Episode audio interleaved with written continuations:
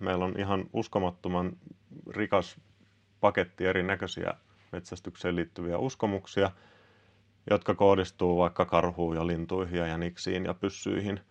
Mutta sieltä puuttuu melkein kokonaan hirvi, peura, majava, koska niitä ei ollut silloin, kun niitä, niitä perinteitä kerättiin.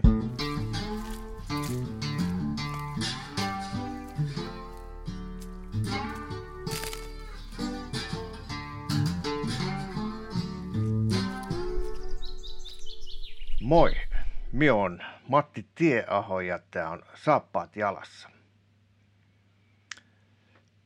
Mä oon tehtaan kadulla Riihimäellä metästysmuseossa ja mun vieraana on tällä kertaa Jouni Partanen.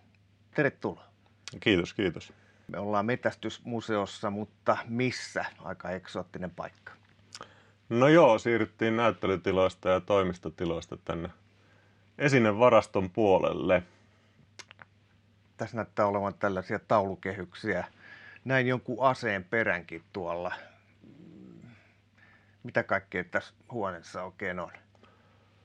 Öö, no esineistöä löytyy hyvin paljon. Että tuohan on, seinillä näkyy jonkin verran trofeita. On ehkä ihan tilansäästösyistä siellä.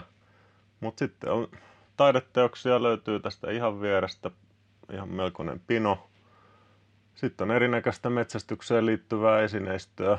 Tuossa sun selän takana on, on ampumakisojen palkintoja. Sieltä löytyy aseöljypulloja ja ylipäätään aseen puhdistustarvikkeita. Ja tuosta nurkan takaa siellä on sitten ihan houkutuskuvista hauleihin ja ruutipulloihin asti kaikkea mahdollista. On mustaruutipyssyjäkin tuolla kyllä. Onko me nyt sellaisella alueella, minne tavallinen metästysmuseon vieras ei pääse? No nyt ollaan siellä, joo. Eipä tänne, tänne näitä näyttelyvieraita yleensä tuoda.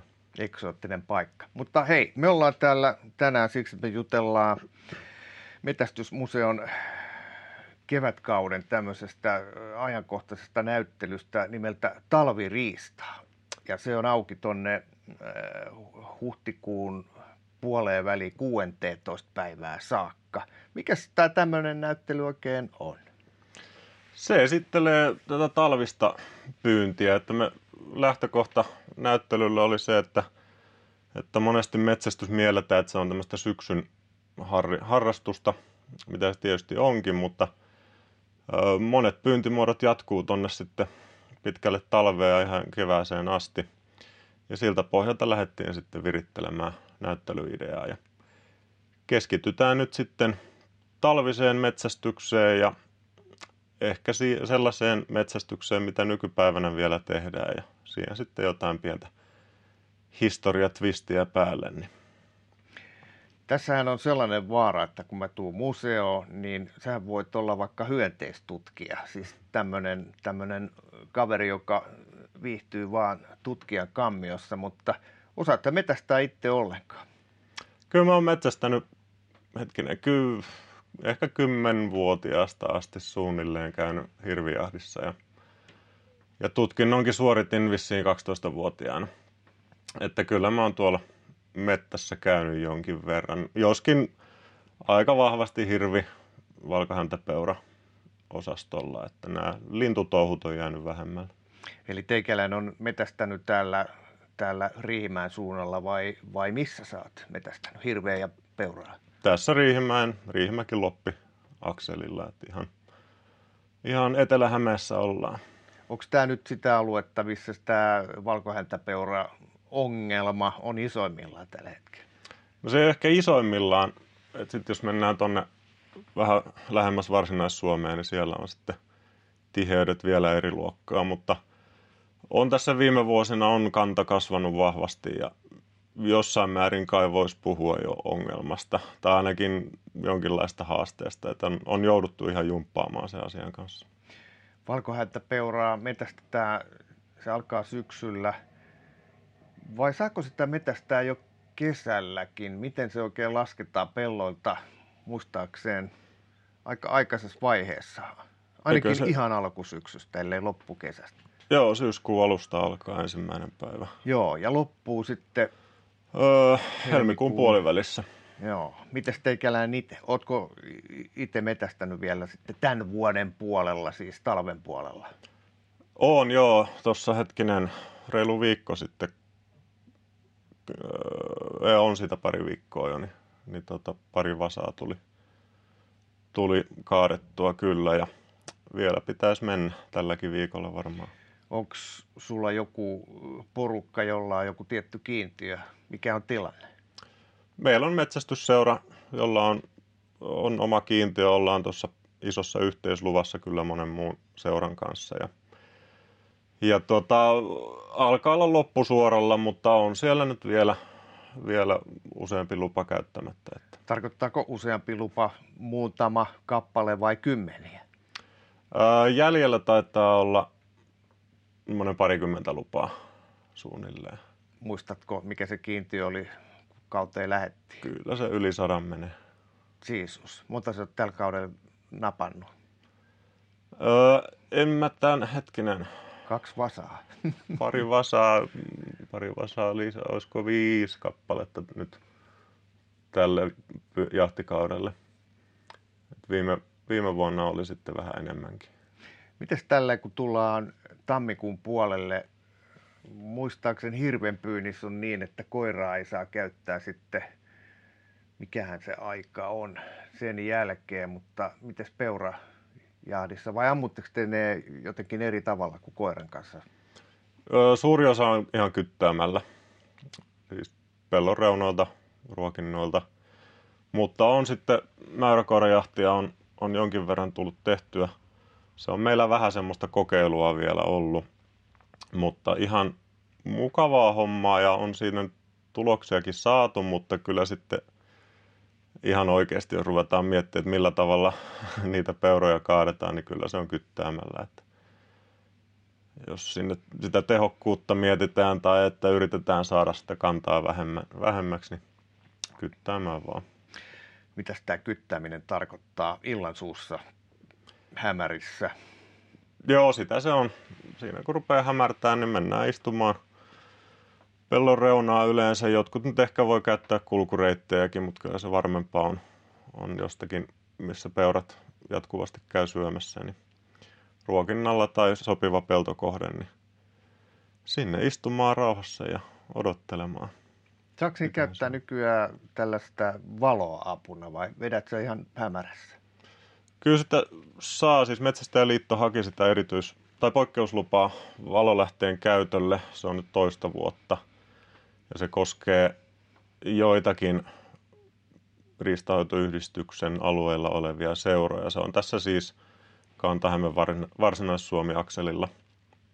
Ja meidänkin seuralla se lupa on, mutta eipä sitä ole vielä käytetty. Että kyllä toistaiseksi lunta on riittänyt, että sitä valoa riittää sen puolesta, niin ei ole tarvinnut sitten näitä varsinaisia valonlähteitä käyttää. Minkälainen pyssy sulla on? Minkälainen kiikari? Mikä kaliberi? Mikä, mikä panos? Mulla on peurapyssynä on ihan isäukon vanha tikka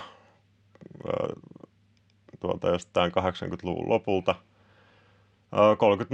30.06 se on aikanaan hirvijahtiin ostettu, että nyt jos hankkisi peurapyssyn, niin ehkä en nyt ihan – ihan sitä 06 ottaisi, mutta ihan hyvin pätevästi toimii. Että. Minkälainen paukku sulla on siinä piipussa? Öö, ne on hirvipaukkuja, siis kuparisia kyllä, mutta näitä 11,7 grammasia, kun ne nyt on sitten hirvijahdissa. Tästä on koittanut välillä keskustella eri ihmisten kanssa, että mikä se paukku olisi tai mikä pakko olisi sopiva, mutta en mä tiedä, kyllä mun kokemuksen perusteella toi käy ihan hyvin. Sitten se pitää vaan osua, am, osata ampua oikeaan paikkaan. Niinpä tietenkin. Mikä kiikari? No sekin on isäukon vanha. On kyllä ihan laadukas Benderi, mutta siinä ei ole kuin 42 millinen etulinssi, eli tämmöinen perinteinen hirvikiikari, mutta ei nyt ihan ihanteellinen tuolla. Se taitaa olla samanlainen kuin mullakin. Mulla on ihan kans Smith Benderin ja 1,5 kuusi Kutosen, suuren osa. Joo, ja Joo. sitten 42 tai 45, jota ni- niillä Mm. nurkin on se. Sehän on huippukiikari, hei. Se on, se on erinomainen. Mä aina joka vuosi mä mietin, että pitäisikö sitä hankkia uusi kyttäyskiikari ja sitten kattelee hintoja ja sitten sen jälkeen toteaa, että itse asiassa tämä on, tää on aika hyvä tämä 80-luvun Smith Se on just. Leikataan tähän näyttelyyn. Mikälaista tämä talviajan metästys nykyisin on? Se riippuu lajista hirveästi, että mitä lähdetään, lähdetään pyytämään, mutta öö, me nyt tuota poimittiin jotain semmoisia lajeja tai lajiryhmiä, mihin haluttiin keskittyä, niin siellä on, on Metsonteeren latvalinnustus, mikä on nyt tullut tavallaan uudestaan 2020 alkoi. Joo. Kyllä. Se sitten on otettu vähän tätä riekon ansapyyntiä tarkasteluun. Sitten on pienpetoja, lähinnä nyt kettu, supikoira, jäniksen pyyntiä ja sitten valkohäntäpeuraa. Nämä on nyt ne, mihin keskitytään näyttelyssä, mutta tietysti sitä pystyy sitten laajentaa, että kyllä meillä on perinteisesti ollut karhun, karhun pesältä pyyntiä tai talvihangelta pyyntiä tai joku näärän talvipyynti nyt on aika semmoinen perinteinen myös. Sitten jos otetaan hylkeet mukaan, niin sitten päästään jo ihan, ihan niin kuin suomalaisen pyyntikulttuurin ytimeen. Jos mä lähden liikkeelle näistä linnuista, sehän on nyt semmoinen vähän niin kuin pop sen takia, että sitä nyt sitten tosiaan saa ampua tai metästää myös Suomessa. Mustan linnun pyynti on mulle selvä juttu. Mä viime jaksossa jututin Juha Jormanaista, joka antoi aika tarkat speksit siitä, miten, miten eh, ennen kaikkea metto, ukko metto saadaan jyvälle ja, ja latvasta alas. Ö, Jormanainen ei niinkään ammu teertä, mutta ne on, pelin kulku on selvä. Niitä saa metästää mm, suurin piirtein pari-kolme viikkoa tammikuussa. Mm. Ja, ja tota, pyssyllähän niitä ammutaan luodikolla. En tiedä, pystyisikö joku ampuu teeriä. Se on vähän sellainen liikkuvainen lintu myös, myös, myös haulikolla talvella. En, en ole kuullut tämmöisestä. Mutta mitä se riekko? Sehän on mielenkiintoinen lintu, ihan umpivalkea otus. Onko siinä jotain, onko siinä jossain kuitenkin joku pien musta läiskä? Talviasussa. Periaatteessa silmäkulmassa se punainen pikkutilkku on, mutta se ei välttämättä näy sieltä se 100 aina, metriä näy, ei, joo. se oikein, ei se oikein näy, mutta muutenhan se on, on sitten valkoinen. Joskin se riekon pyyntihän, no siinä nyt on sitten käytetään kanakoiria jonkin verran talvisaikaankin, mutta tota, jos nyt ajattelee sitä oikein perinteistä tyyliä, niin kyllähän se on sitten tätä ansalankapyyntiä. Onko se ansalanka pyynti Lapinmiesten yksin oikeus vai voidaanko mekin lähteä sinne ansapyyntiin? Eipä me voida. 1800-luvun puolella olisi onnistunut vielä, jos näin niin kuin lainsäädäntöä mietitään. Että 1800-luvun lopulla tuli uusi metsästysasetus, jossa kiellettiin niin sanotun hyödyllisen riistan pyynti anso- ansoilla ja loukuilla ja satimilla. Eli siis kanalinnut, jänikset, niin ö, suuressa osassa Suomea kiellettiin jo silloin. Mutta silloin myönnettiin ö, Pohjois-Lappiin tai oikeastaan Lapin alueelle mahdollisuus käyttää näitä ansoja vielä sen jälkeenkin. Ja se on ollut tämmöinen perinne, mikä on sitten pysynyt meidän päiviin asti, että tälläkin hetkellä sitten ihan Pohjoisen Lapin kolmessa kunnassa voi näitä lankoja viritellä vielä. Eli me ollaan jääty paitsi sata vuotta siitä, mitä nämä edelleen pystyy Pohjois-Lapissa tekemään. Onko tämä sun mielestä ihan rehellistä peliä? No mähän en, en museon edustajana ota kantaa siihen, että mikä on rehellistä ja mikä ei, mutta ää, kyllä mä ihan, ihan pidän sitä hyvänä systeeminä, että siinä kuitenkin ää, säilytetään tätä suomalaista kulttuuriperintöä, mikä oli siis silloin 1200-luvun puolella. Se oli kuitenkin monelle ihan niin kuin semmoinen elin, elinehto, että niitä ansoja päästään virittelemään. Mutta sitten samaan aikaan kyllä meidän pitää miettiä sitä, että mitä luonnossa tapahtuu. Että jos, jos lintuja ei ole, niin eihän niitä silloin sieltä voi liikoja pyytää. Että riehkokannat nyt on sitten on, on siirtynyt tuonne jatkuvasti pohjoisempaan päin. Se on nyt sitten ehkä toinen keskustelu, että mistä johtuu, mutta, mutta kumminkin, että millä täällä riekkoja pyydetään, jos ei niitä ole täällä etelässä. Mikä se syy oli silloin 1800-luvun lopulla? Miksi se sitten muilta kiellettiin? No silloin 1800-luvun puolivälin jälkeen syntyi tämmöinen ikään kuin urheilumetsästäjien porukka, eli vähän tämmöinen herraskainen ö, ryhmä ö, sivistyneistöä, porvaristoa, hyvin toimeen tulevia kartanoherraa ja muuta, jolle se metsästys oli harrastus. Ja he katsovat sitten vähän huonolla tämmöistä tavallisen rahvaan metsästystä, jossa koetettiin metsästä hakea, hakea lintuja ruuaksi ja oikeastaan keinoilla millä hyvänsä ja silloin niitä ansoja viriteltiin sitten vähän ehkä turhankin paljon ja tämä sivistyneistö koki sen sitten pahaksi asiaksi, että siinä lintukannat vaarantuu ja toisaalta sitten ei, ei noudateta tällaista urheilumetsästyksen koodistoa. Ja he sitten lähtevät ajamaan uudistuksia metsästyslakiin ja, ja ansapyynti kiellettiin. Eli tämä on suomalaisen eliitin syytä. no näin kai voisi sanoa. Niillähän siihen ei liittynyt mitään, se ei ollut sellainen välttämätön lisä ruokapöytää, vaan se oli ennen kaikkea tällaista urheilua. Onko tämä mm. nyt sitten oikea porukka, joka, joka sitten sanoo, mä epäilen, että silloin tämmöinen äh, riistanhoidollinen tai riistanluvullinen kantojen ylläpito niin oli enemmän mututuntumaa kuin mitään tieteellistä toimintaa. Oliko tässä jotain sellaista, että ne, ne, ne hyvä osaset, huomaat, että mä niin kuin tartun tähän, tähän mm. tota, luokkajakoon jotenkin, niin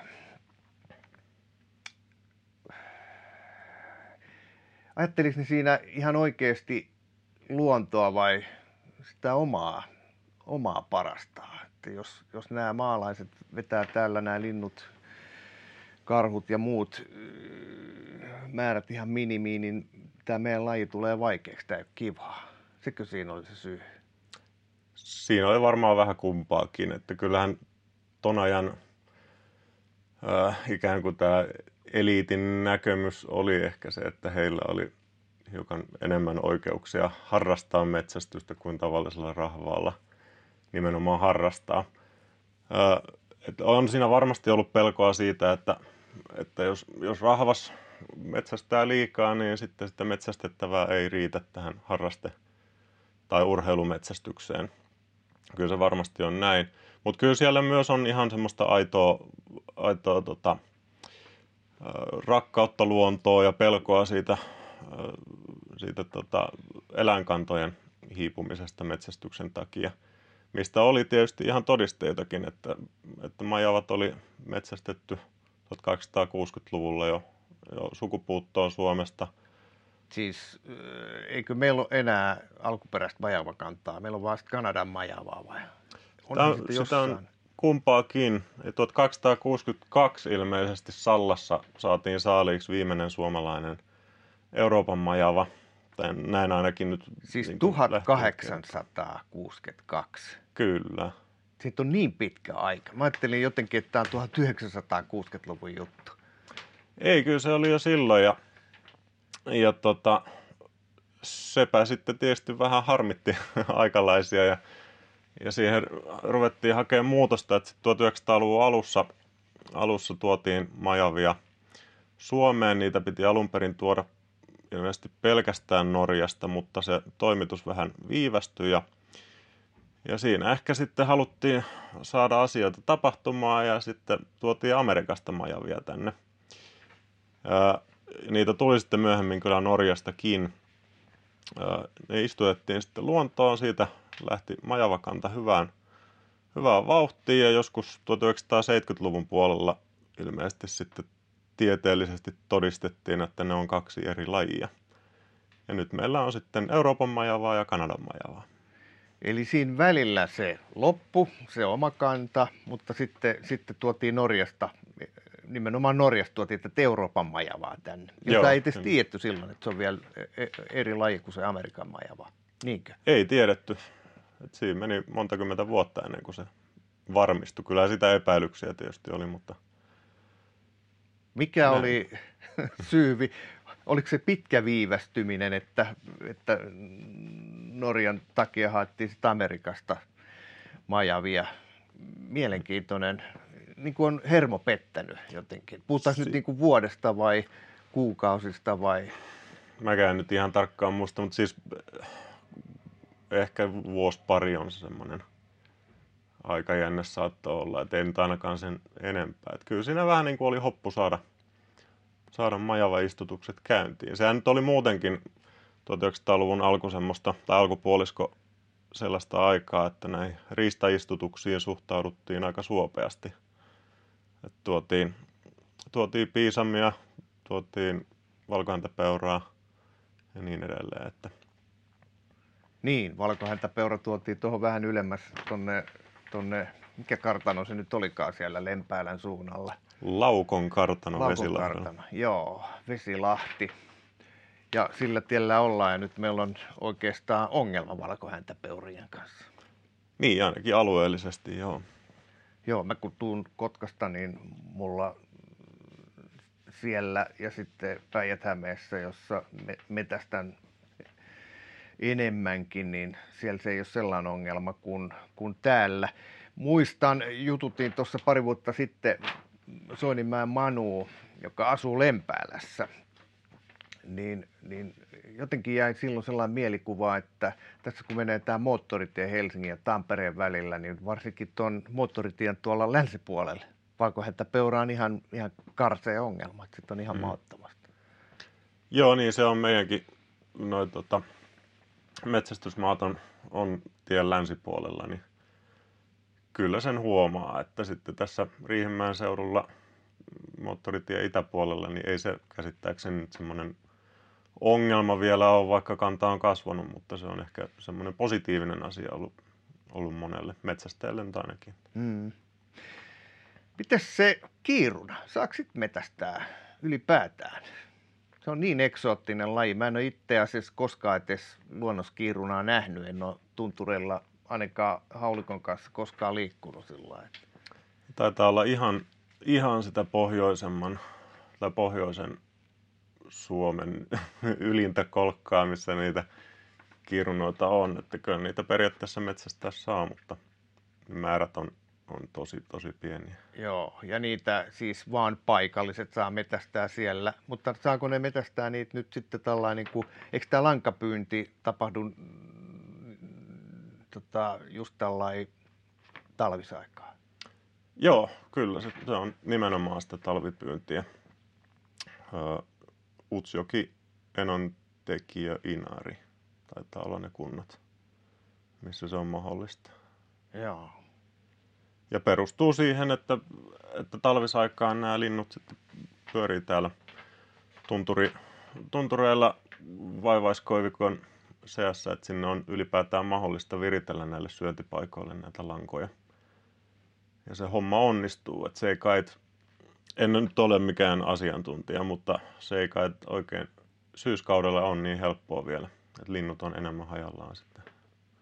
Ja syöntijälkeä on vaikeampi löytää. No miten sitten tämä perussetti eli jäniksen pyynti? Onko se näytely suomalaisessa eräänkäyttökulttuurissa merkittävää osaa ihan alusta saakka, jo ennen kuin ne hyvä osa se taateliset ja muut kirkonmiehet alkoi urheilumetästää? On se.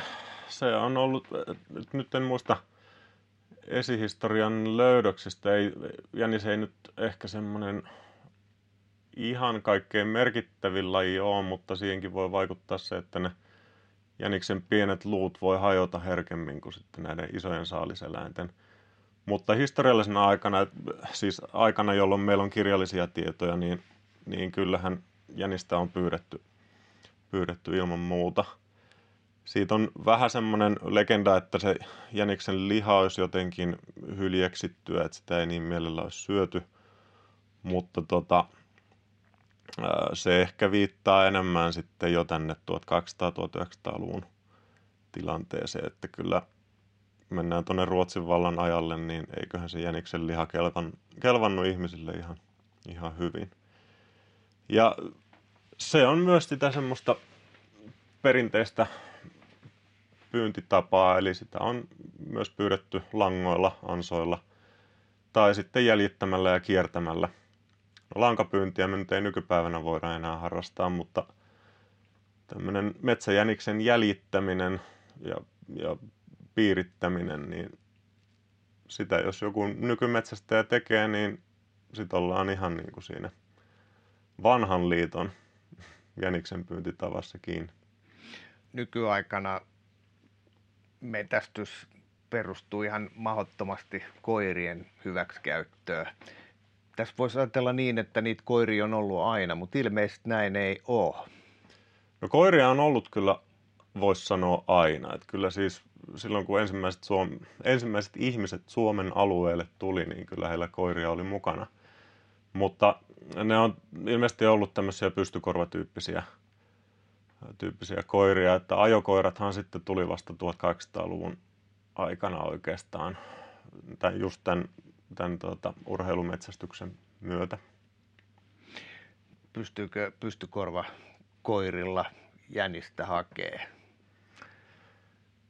Ei. En, en, en, Luulisin, ei, ei se mun ensisijainen valintani olisi. Niin. En, Eli en, tämä jänis, voisiko niin ajatella, että jäniksen tämmöinen no sitähän saa alkaa jo metästää syksyllä, mutta, mutta sitten näin lumikaudella, niin sitten kun varsinkin tuossa kohta jää hirvenpyynti ja peuranpyynti, kiintiöt on täynnä, niin silloin se jänis on aika kiva, kiva saalis. Mutta tämä kulttuuri on tullut vasta sen ajokoiran myötä 1900-luvun alussa, 1800-luvun lopussa. Niin, sitä luokkaa joo. Et kyllähän tietysti koiri on, on ollut mukana näissä ikään kuin kuninkaallisissa jahdeissa ja Euroopassa ainakin, mutta, mutta semmoinen ihan, ihan niin kuin puhdas ajokoira jahti jäniksellä, niin kyllä nyt siitä 1800-luvusta puhutaan silloin, silloin ennemminkin. Että näitä se, että aina välillä puhutaan, että lähdetään joulujänistä hakemaan, niin kyllä semmoinen joulu, joulun tai Tapanin päivän jänisjahti, niin kyllä sekin ilmeisesti sieltä 1800-luvulta juontaa juurensa, että se ei sen, sen vanhempaa perinnettä ole. Että aikaisemmin ne, ne jänikset otettiin ennemmin sitten ansoilla tai, tai jäljittämällä. Mainitsit sanan kuninkaallinen jahti. Milloin Metästysmuseossa tehdään näyttely siitä? Jaa, enpä tiedä. Kyllä meillä saarien metsästysloisto on ollut joskus, se taisi olla jo 90-luvun puolella. Että kyllä tätä aihetta nyt joskus on sivuttu, mutta ihan sinänsä kiinnostavaa. Mitä tarkoittaa saarien metsästysloisto? Siis on keskitytty siihen aikaan, kun ollaan oltu Venäjän vallan alla vai? Joo, no se oli aikana, jolloin meikäläinen ei täällä ollut, ollut hommissa, mutta siellä taisi olla ihan Eremitaasin kokoelmista noista metsästysaiheista esineistöä, siis Venäjältä saatuja laina, Joo. lainoja. No se jänis, onko se, jos se ei aluksi ollut ihan hirveän keskeinen laji, niin tuliko siitä keskeinen laji näiden ajokoirien myötä? Onko sen, sen metästyksen historia vähän niin kuin sama kuin suomalaisten ajokoirien historia? Varmaan joo. Et nyt pitää niinku muistaa, että, että se mitä nämä niin sanotut herrasmiesmetsästäjät tai urheilumetsästäjät teki, niin kyllähän sitten tavallinen kansa rupesi sitä mielellään matkimaan siinä vaiheessa, kun se oli mahdollista. Et sitten kun elintaso nousi ja metsästyksestä tuli selkeästi harrastus, niin sieltä ne ajokoira touhut sitten levis ihan muidenkin kuin vain näiden, näiden sivistyneistön pariin. Niin kuin monet muutkin ilmiöt historiassa, että kyllä joulunviettokin on levinnyt herras, herrasväen piiristä ja joulukuuset. Tai metsästyskulttuurissa samoin, että semmoinen koiran jalostus oli varsinkin näillä eliittimetsästäjillä semmoinen tärkeä asia. Ja sieltä se on sitten tullut koko kansan pariin. No, miten se kettu? Kettu on semmoinen, semmoinen laji, josta ei saa ruokaa. En, en tunne ketään, joka olisi syönyt kettua muuta kuin sellainen kokeilumielessä. Mikä takia me, tai mikä osa ketumetästyksellä on tällä talvisin? Mihin saakka se muuten on sallittu? Onko se ihan toukokuuhun saakka vai? Öö, taitaa olla huhtikuun puolivälin tienoilla ja sitten sen jälkeen on, on naaraskettu, jota seuraa poikaset, niin rauhoitettu, jos nyt muistan oikein.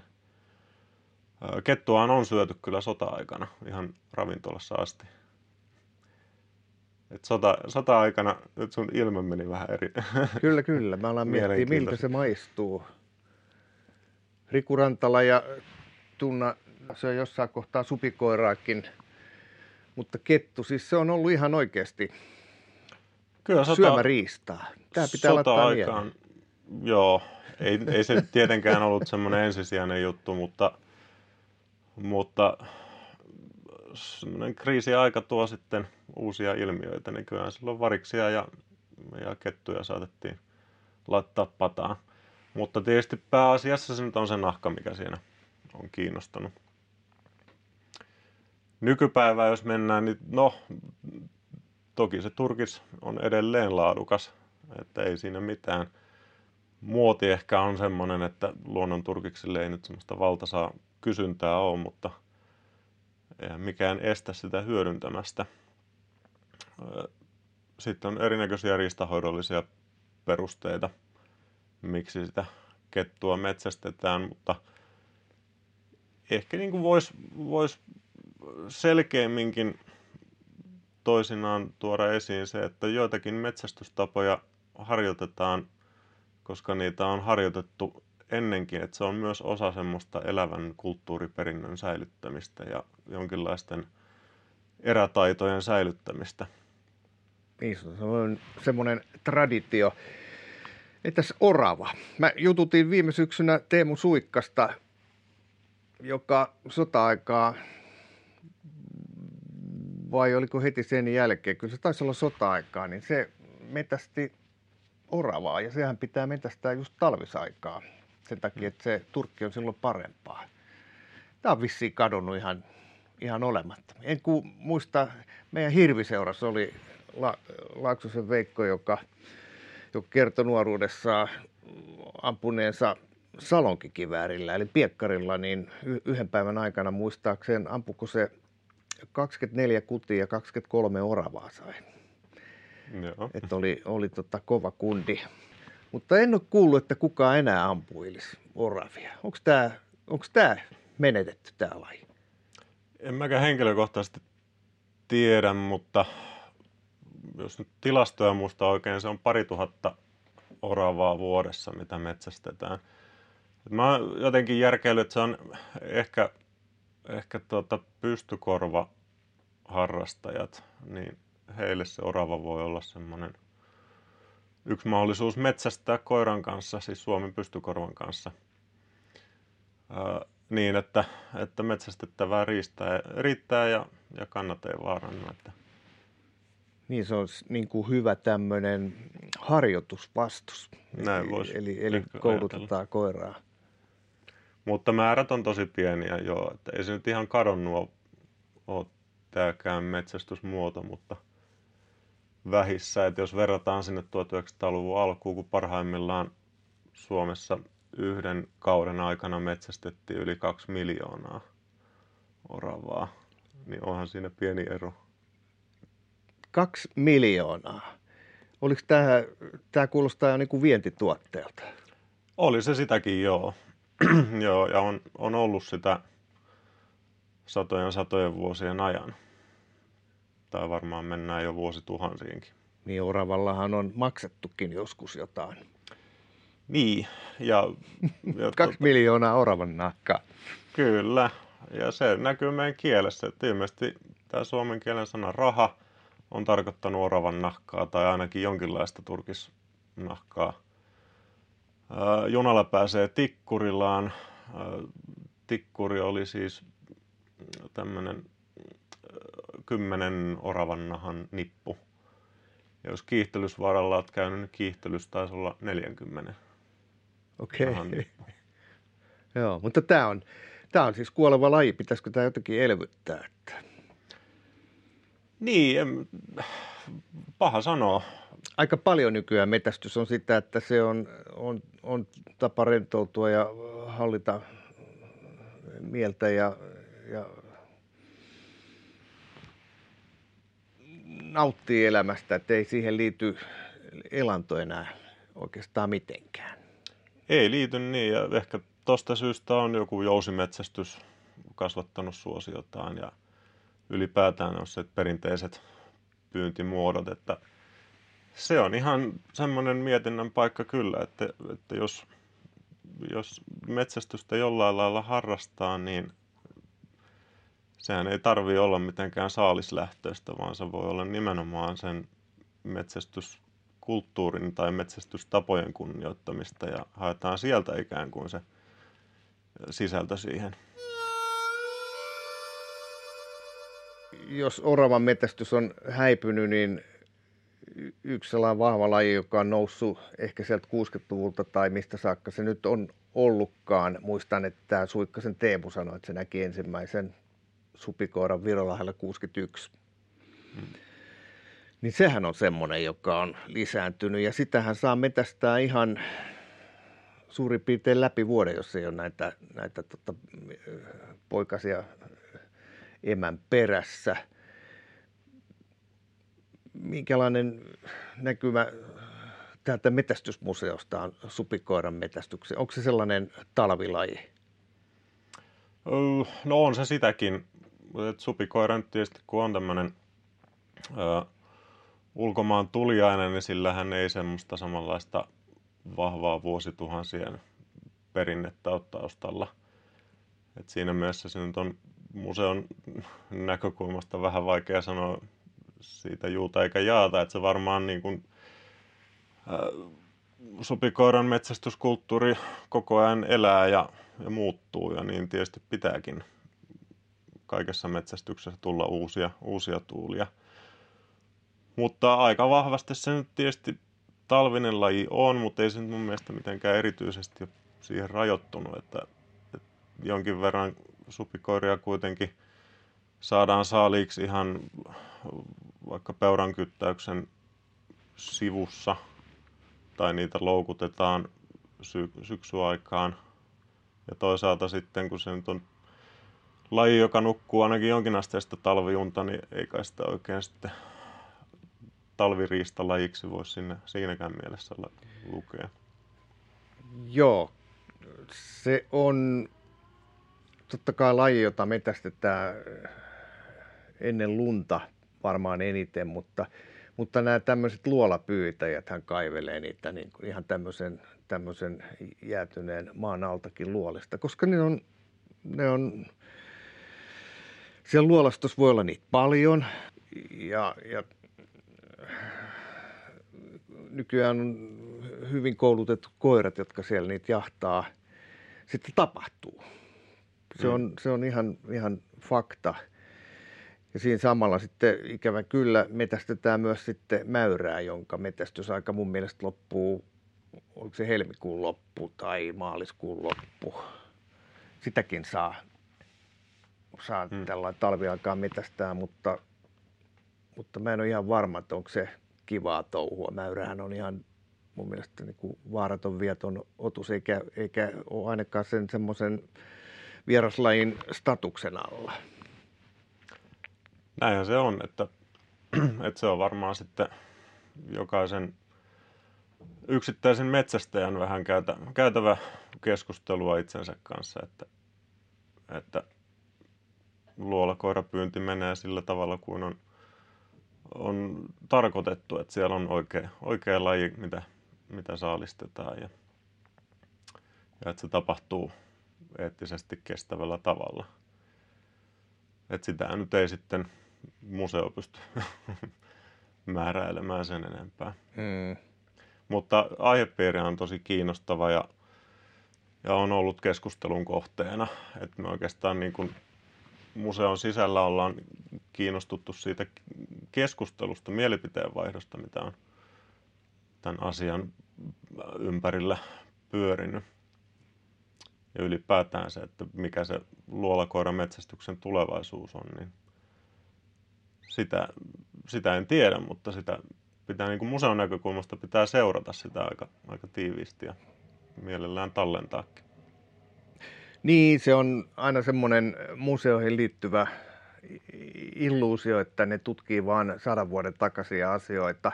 Yksi tehtävähän on tallentaa sitä tilannetta silloin, kun se on käynnissä, jotta saadaan materiaalia sitten, jota voidaan myöhemmin esittää. Näin se menee. Kyllä, itse asiassa mie- mielellään näin. Että jos, jos nyt ajatellaan jotain, vaikka suomalaisia metsästystaikoja ja uskomuksia, mitä on kerätty, siis näitä 1200-luvulla innostuttiin keräämään kansanperinnettä, Lönnruut ja kumppanit kierteli pitkin Karjalaa ja Itä-Suomea ja jututti vanhoja ukkoja ja kyseli sitten näitä metsästysuskomuksia – Niitä kertoi valtava määrä. Meillä on ihan uskomattoman rikas paketti erinäköisiä metsästykseen liittyviä uskomuksia, jotka kohdistuu vaikka karhuun ja lintuihin ja jäniksiin ja pyssyihin. Mutta sieltä puuttuu melkein kokonaan hirvi, peura, majava, koska niitä ei ollut silloin, kun niitä, niitä perinteitä kerättiin oli aika lailla sukupuutossa kaikki, jos se nyt ihan kokonaan, mutta ainakin hyvin vähissä. Eli tavallaan se hirveän majaviin peuroihin liittyvät uskomukset, ne olisi pitänyt kerätä silloin joskus 1700-luvun puolella viimeistään.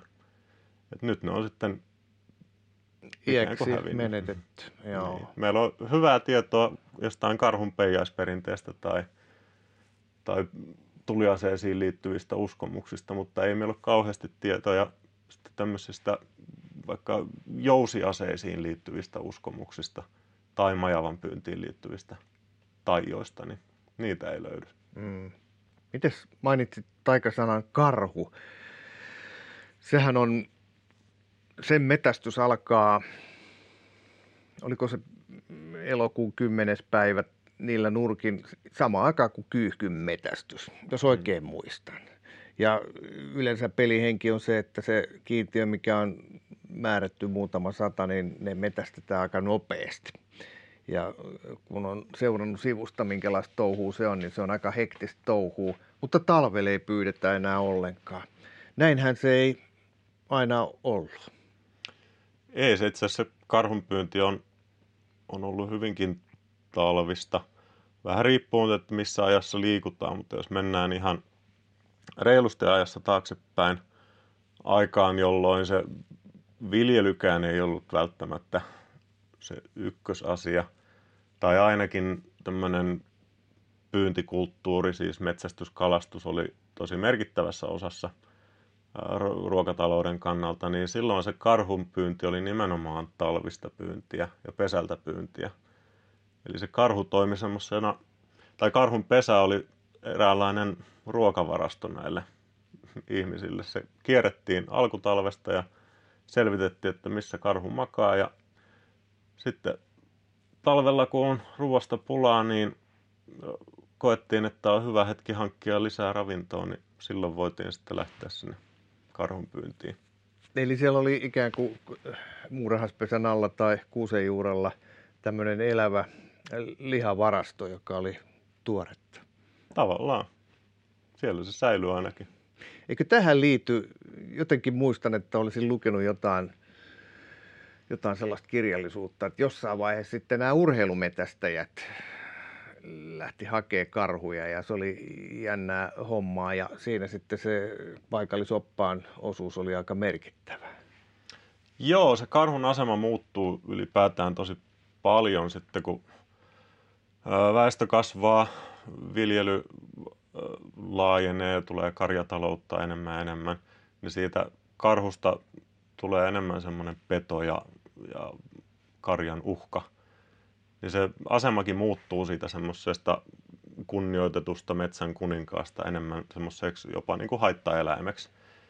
Ja si- siinä mielessä se oli sitten niin kuin ehkä helpompi myöskin tarjota sitä tämmöiseksi metsästysturismin kohteeksi.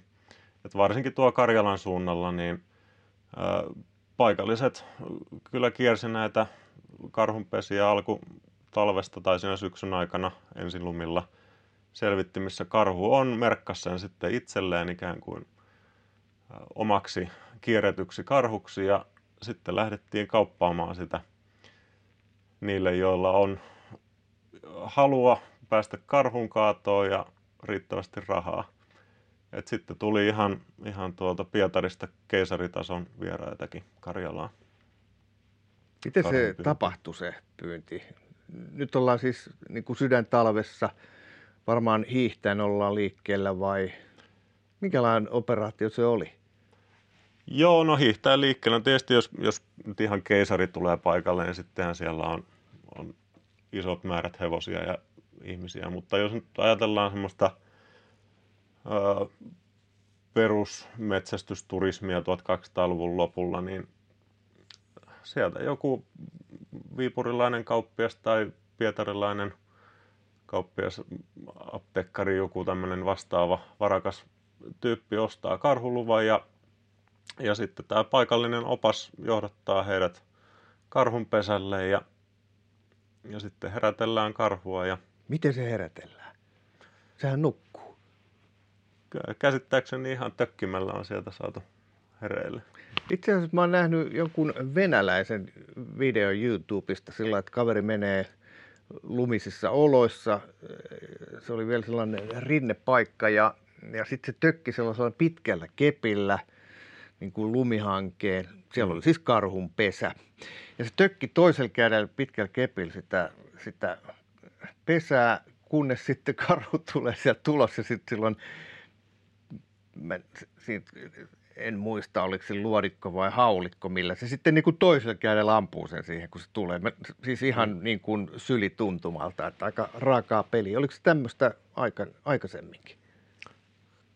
Käsittääkseni joo. Tietysti en nyt ihan osaa sanoa, että jos on tämmöinen myyntitapahtuma, että onko siinä jonkinlainen varoetäisyys, että onko tämä opas sitten ollut se, joka on tökkinyt karhuhereille, jotta herrasväki on sitten vähän etäämmältä päässyt sen ampumaan. En ole ihan varma, mutta sitten jos mennään tänne vähän varhaisempaan karhun pesältä pyyntiin, niin silloin se perinteinen ase oli keihäs. Jopa aikana, jolloin tuliaseita oli jo, niin, niin nämä karhunpyytäjät saattoi suosia keihästä, koska siinä vaiheessa, kun se karhu, karhu sieltä heräilee, niin jos kädessä on joko semmoinen hiukan epävarma pi, piilukkonen kivääri, joka ehkä laukeaa, tai sitten sä voit valita keihään, joka nyt kuitenkin melko varmasti toimii, niin moni valitsi sen keihään sitten.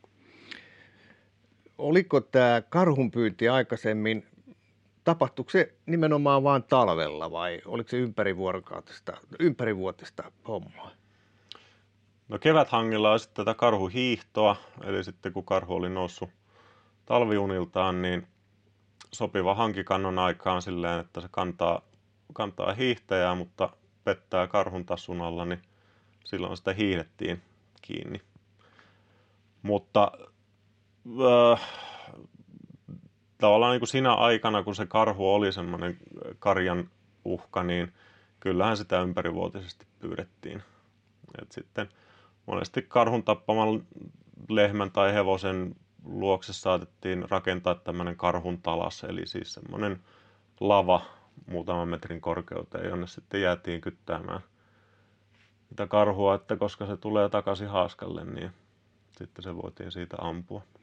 Niin, tämä saattoi tapahtua mihin vuoden aikaa tahansa, tai siis tietysti jos karjaa on ulkona, niin, niin ei talvella, vaan, vaan keväästä syksyyn. Mm.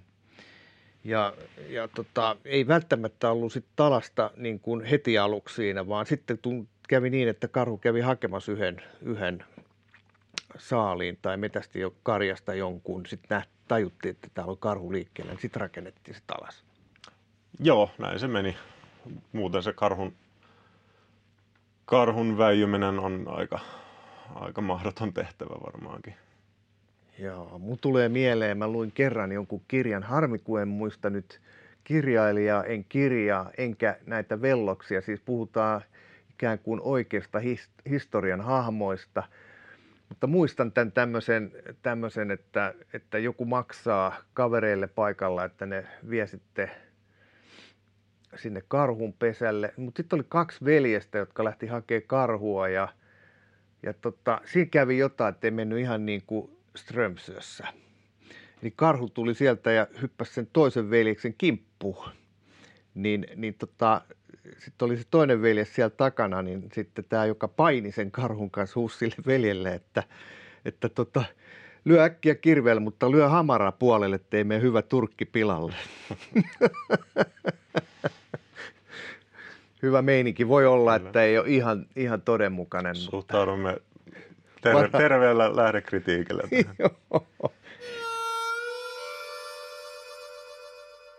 Niin sitten oli se karhunkaataja Kitunen.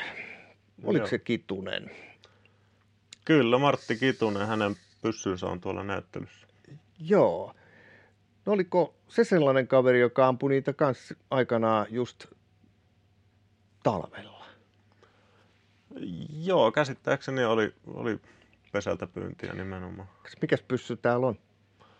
Öö, se on sellainen piilukkoinen mustaruutipyssy, mutta nyt en kaliberia kyllä. Niin, mehän puhutaan muista. nyt 1700-luvusta. Joo, 1700-1200-luvun vaihteessa. Joo, silloin kaikki pyssyt oli mustaruutia se. Vai? Joo, ja, ja piilukkosiakin vielä, että nall, nallilukot oikeastaan tuli sitten vasta 1200-luvun aikana.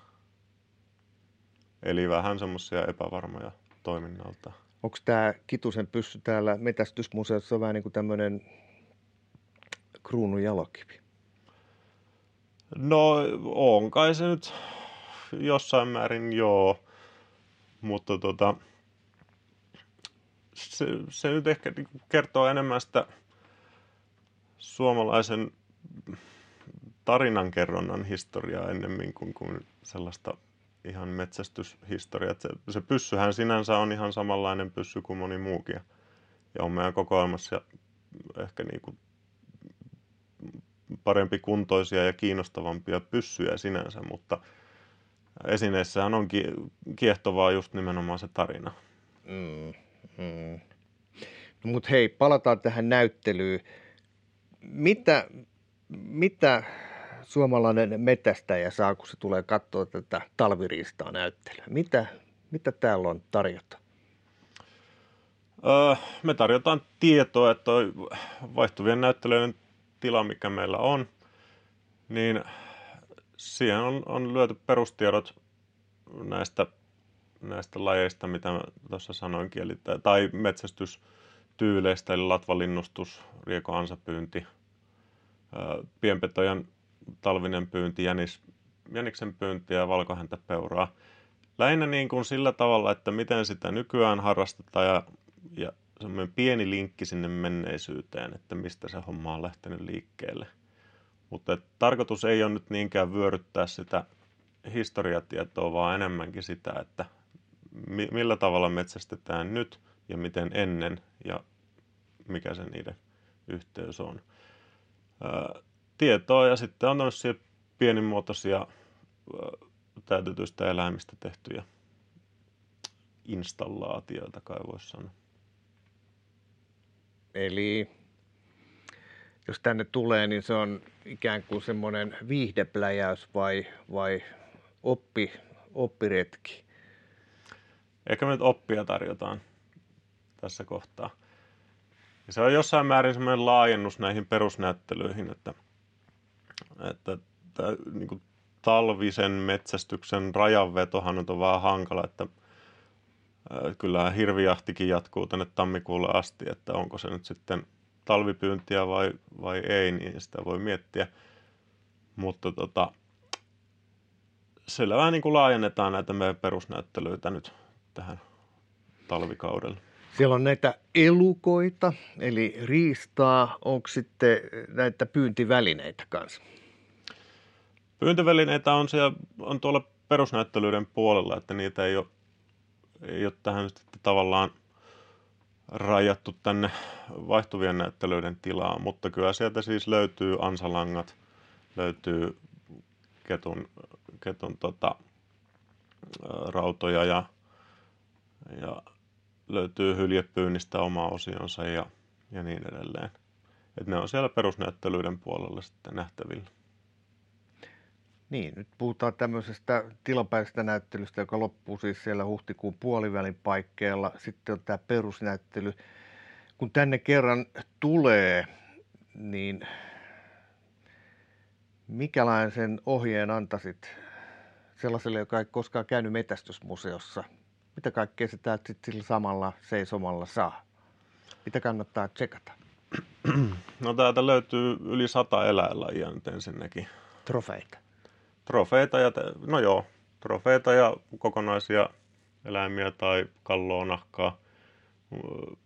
Kai niitä nyt trofeen nimellä voisi sanoa, mutta on siis useilta eri mantereilta. Eli semmoisena niin pikkuvinkkinä, että lapsille aika hyvä kohde.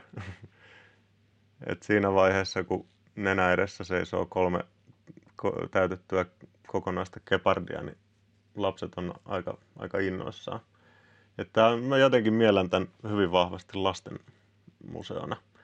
Mutta sitten tietysti metsästys on se, tai paikan nimi on Metsästysmuseo, niin suomalaista metsästyskulttuuria, se nyt on se pääasiallinen juttu. Löytyy kattava valikoima ase- metsästysaseita, pyyntimuodot ja tiedot niistä tuota esihistoriasta nykypäivään suunnilleen. Semmoinen varsin tuhti paketti.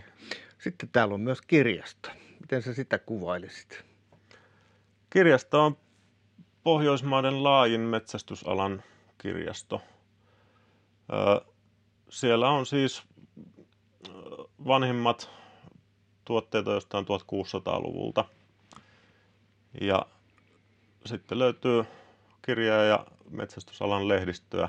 Kerätään siis ihan jatkuvasti nykyään kun tulee uutta materiaalia, niin niitä tallentetaan meidän kirjastoon. Se on ehkä enemmän niin kuin tutkijoiden ja tutkimustyyliseen käyttöön. Ei tarvitse olla mikään tutkija, jos haluaa asiaan perehtyä, mutta, mutta me ei kuitenkaan lainailla niitä, niitä täältä ulos samaan tyyliin niin kuin, niin kuin kuntien kirjastoissa. Että jos aihepiiri kiinnostaa, niin tervetuloa paikan päälle. Ja täällä pääsee tutustumaan. Eli kun tulee katsoa nyt vaikka tätä talviriistanäyttelyä, niin onko mahdollista mennä myös sinne kirjaston puolelle? Ettei se ole mikään sellainen suljettu tutkijakammio. On se mahdollista. Että ehkä nyt mielellään otetaan tai pyydetään siitä jonkinnäköinen ilmoitus etukäteen, että tiedetään, että joku vieras on tulossa, mutta kyllä sinne saa tulla ja se on samaan aikaan auki kuin nämä näyttelyt. Kyllä, no, joo. miten tämä on auki? Maanantaina tämä taitaa olla kiinni. Maanantaina pidetään paikat kiinni ja siivoillaan paikkoja, mutta sitten tiistaista sunnuntaihin niin kymmenestä neljään on, on ovet auki. Miten se on mahdollista, että tämmöisessä tuppukylässä niin kuin Riihimäki on sitten Pohjoismaiden isoin metästyskirjasto? Se on hyvä kysymys, mutta siis tämä metsästysmuseon ideahan on, no se on kohta sata vuotta vanha. Siis 30-luvulla jo Suomen Metsästäjäliiton hallituksessa pohdiskeltiin ensimmäisen kerran, että Suomeen tarvittaisiin metsästykselle pyhitetty museo, että se on niin tärkeä osa meidän kulttuuria. Ja sitä lähdettiin puuhaamaan. No sitten siinä tuli talvisotaa ja muuta ongelmaa, että homma vähän jäi, mutta 60-luvulla sitten idea heräsi uudestaan ja silloin saatiin aikaiseksi tämmöinen metsästys- ja riistahoitomuseo Porvooseen. Se oli hyvin pieni, mutta siis 70-luvun alussa avasi ovensa siellä ja Porvo, sekin on varsinainen tuppukylä. Mitä silloin metästyksen kanssa tekemistä? sieltä ilmeisesti löytyi sopivat tilat ja löytyi semmoisia henkilöitä, jotka, jotka sitä asiaa ajo. Mutta tilakysymys oli aika pieni. Se oli siellä paikallisen, olikohan nyt sitten kaupungin museon tiloissa vähän niin kuin sivuhuoneena. Mutta resurssit oli aika pienet ja, ja sille sitten ruvettiin etsimään uutta paikkaa ja Riihimäki sitten tarjoutui rakentamaan uudisrakennuksen. Täällä oli, oli silloin ja on edelleen Sako, tekee, tekee kivääreitä tuossa kilometrin päässä suunnilleen. 72 vuodesta lähtien täällä on järjestetty erämessuja, jotka täytti 50 vuotta siis viime kesänä. Ja Metsästäjäliiton pääkonttorikin on täällä, tai päätoimisto on täällä. Eli siinä on tämmöistä, ajateltiin, että se metsästysmuseo sopii aika hyvin tähän pakettiin. Ja silläpä sitten tehtiin museo. Eli tämmöinen kotkalain, kun miettii, että Kotka ja erityisesti Kotkan saari on maailman keskipiste, niin näin ei ole. Ja sitten jos ajattelee sillä että joku metästysmuseo, sen paikka pitäisi olla Liaksassa, Kuusamossa tai Lapissa, niin, niin tuossa luettelit kuitenkin aika monta tekijää, minkä takia tämä on kyllä ihan luonnollinen paikka metästysmuseolle. Ja onhan niin. tämä niin kun, helppo lähestyä, kun tämä on tässä. Tästä on joka mm. paikkaan lyhyt matka. No näin se vähän on. Ja sit, jotenkin aina koitan muistuttaa sitä, että vaikka tämä on metsästysmuseo, niin tämä ei ole metsästäjien museo. Eli ei, ei tää, tätä ei ole niin tehty metsästäjille pelkästään. Et totta kai heillekin pyritään tarjoamaan, tarjoamaan tietoa, ja varmaan metsästäjä saa täältä paljon sellaista, mitä, mitä muu ei, ei hoksaakaan, koska pystyy vähän niin kuin vertaamaan omiin kokemuksiin. Mutta se, että jos, jos halutaan esitellä metsästystä ja metsästyskulttuuria, niin sitä kannattaa esitellä niille, jotka eivät siihen asiaan ole perehtyneet. Eli ihan kaikki tavalliset ihmiset. Ja tänne kun tulee, niin katsottavaa on sen verran, että kannattaa tulla heti kello 10, että ehtii neljää mennessä kaiken kattoa läpi. No jos nopeasti lukee. Onko tämä joku se, että, että meillä on niin kuin pohjoismainen suurin metästyskirjasto, niin kertooko se jotain meidän kansasta? Mä, jotenkin on helppo kuvitella, että Ruotsi, tuommoinen mahtimaa tuossa vieressä, jossa kaikki on paremmin kuin meillä, niin kirjastossa näin vaan ei olekaan. Niin kertooko se jotain tämän, tämän maan metsästä ja luonteesta?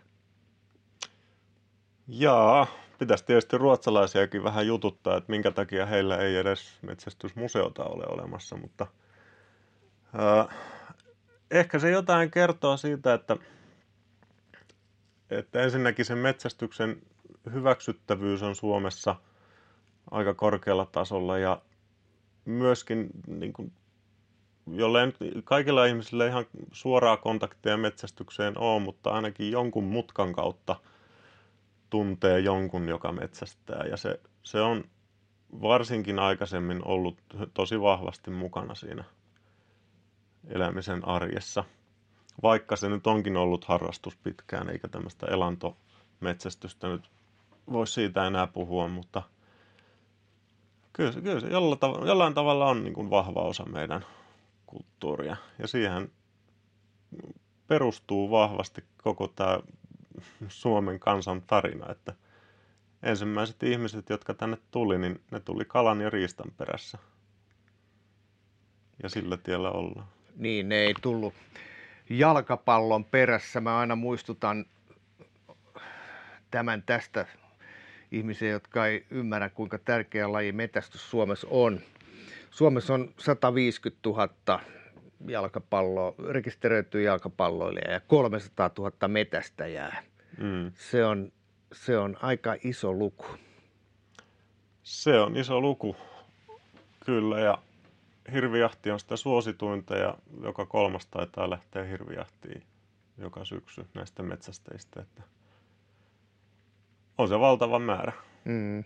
Ja se tavallaan se työ, tai jos sille nyt jonkinnäköistä tuntimäärää alkaa ynnäilemään, että kuinka paljon sitten siellä metsällä vietetään aikaa, plus sitten metsästysseurojen piirissä tehtävä talkootyö, niin se on melkoisen iso voimavara.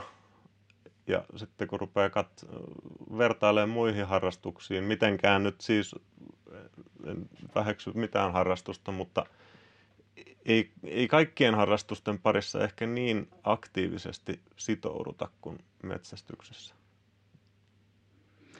Joo, mä oon myös kalamies ja, ja ihan kuin olisin joskus lukenut, että aina kehutaan, että meillä on puolitoista miljoonaa kalastajaa Suomessa. Niin esimerkiksi muu kalastus versus metästys, niin kyllä se aktiviteetti tämä metästyksen puolella on ihan toisenlaista kuin siinä kalastuksessa. Ja mä oon varmaan sen puolentoista miljoonan kalastajankin piirissä. Mitäs teikelään? Pysyykö vapa kädessä? Kyllä se jossain määrin joo.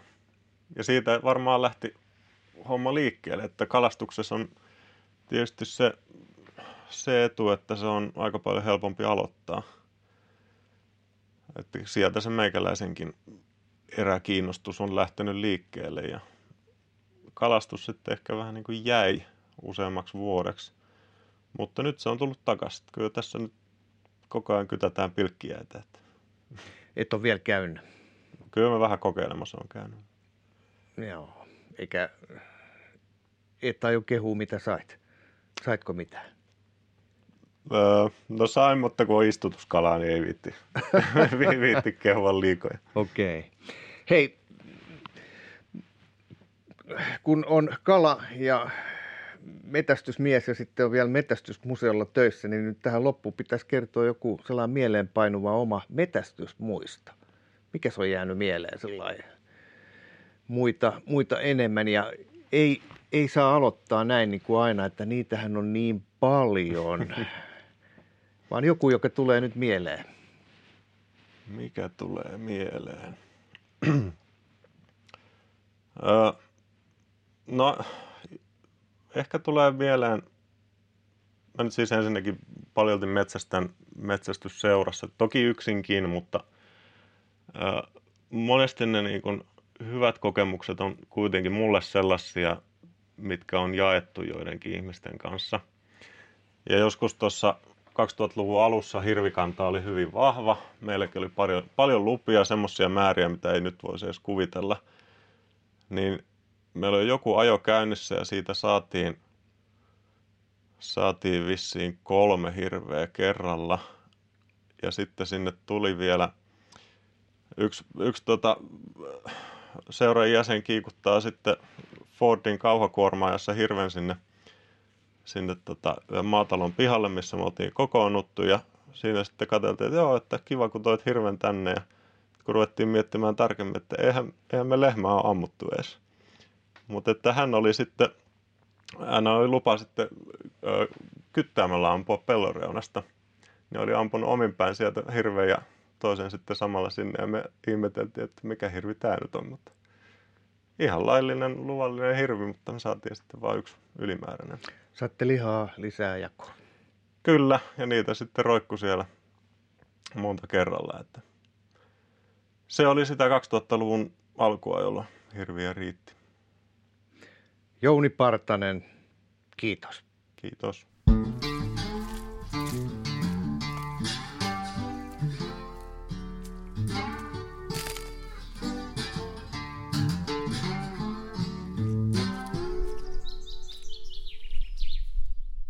Tämä on Kouvolan Sanomien Saappaat jalassa podcast.